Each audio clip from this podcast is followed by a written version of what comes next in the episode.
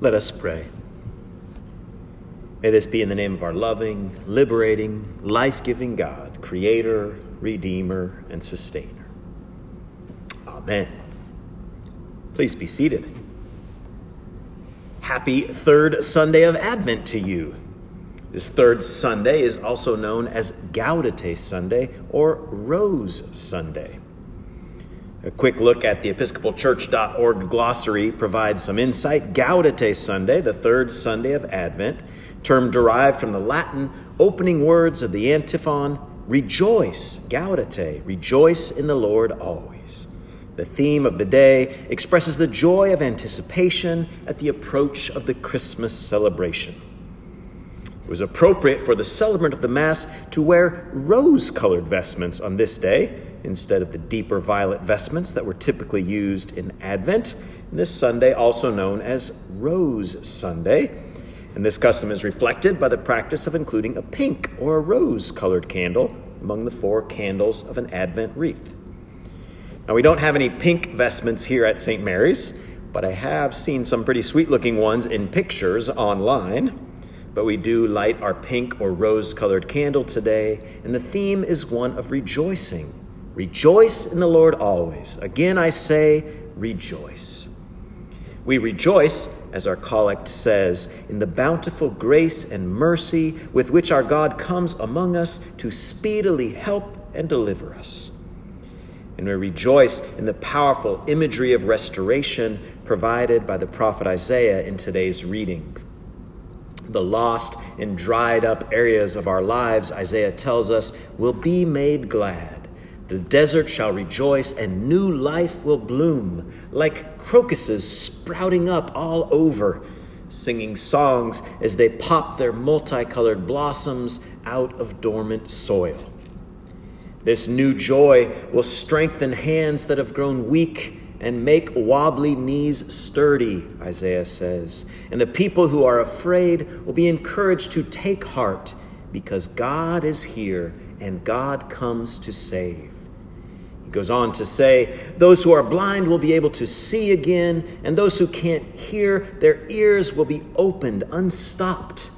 And people unable to stand will spring up and dance. People who couldn't speak will suddenly start talking up a storm of praise for the healing, restoring, and saving God.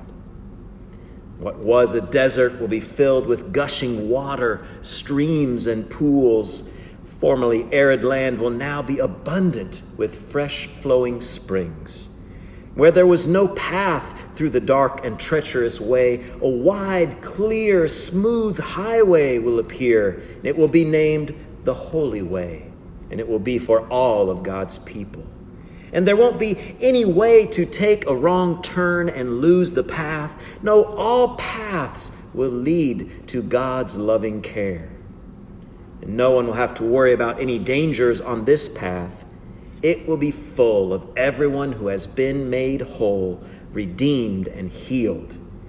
And all those who have been sent away or barred from entering, lost or held back, it will all join the path together, singing and rejoicing in God's healing way.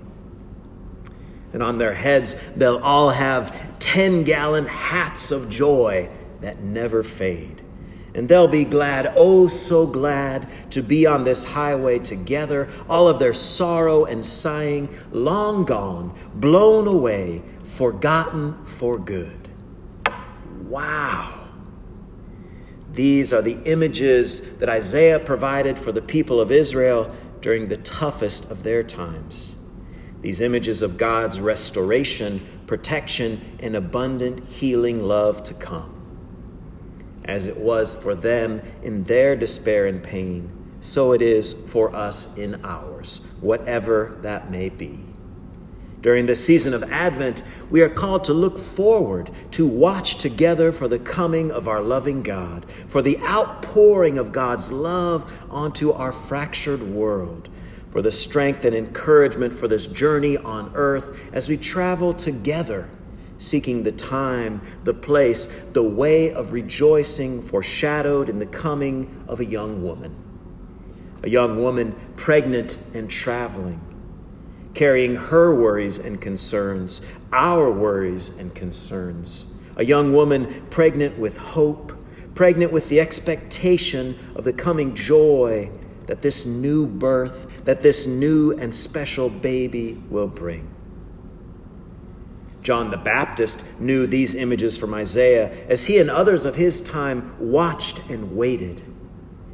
This life and ministry of the Christ child caused him to question, to ask if Jesus was indeed the one to come, the Messiah, or if he and his followers should keep watching and waiting. Jesus responds with echoes of the health and restoration foretold by Isaiah. He says, The blind receive their sight, the lame walk, the lepers are cleansed, the deaf hear, the dead are raised, and the poor have good news brought to them. What do you think? Look at God's love in action in people's lives, healing and restoration. This is the one about whom it was written See, I am sending my messenger ahead of you who will prepare the way before you.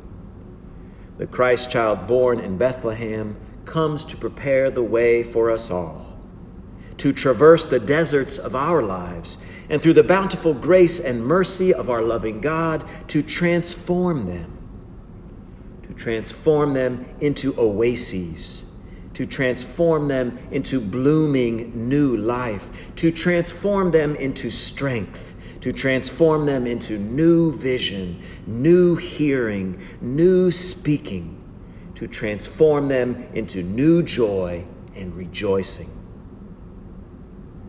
And so, my siblings, in this hope and joy of Christ, let us travel this highway, this holy way together confident in the redemption of our lives through the coming of the Christ child. Rejoice in the Lord always. Gaudete. Again I say, rejoice.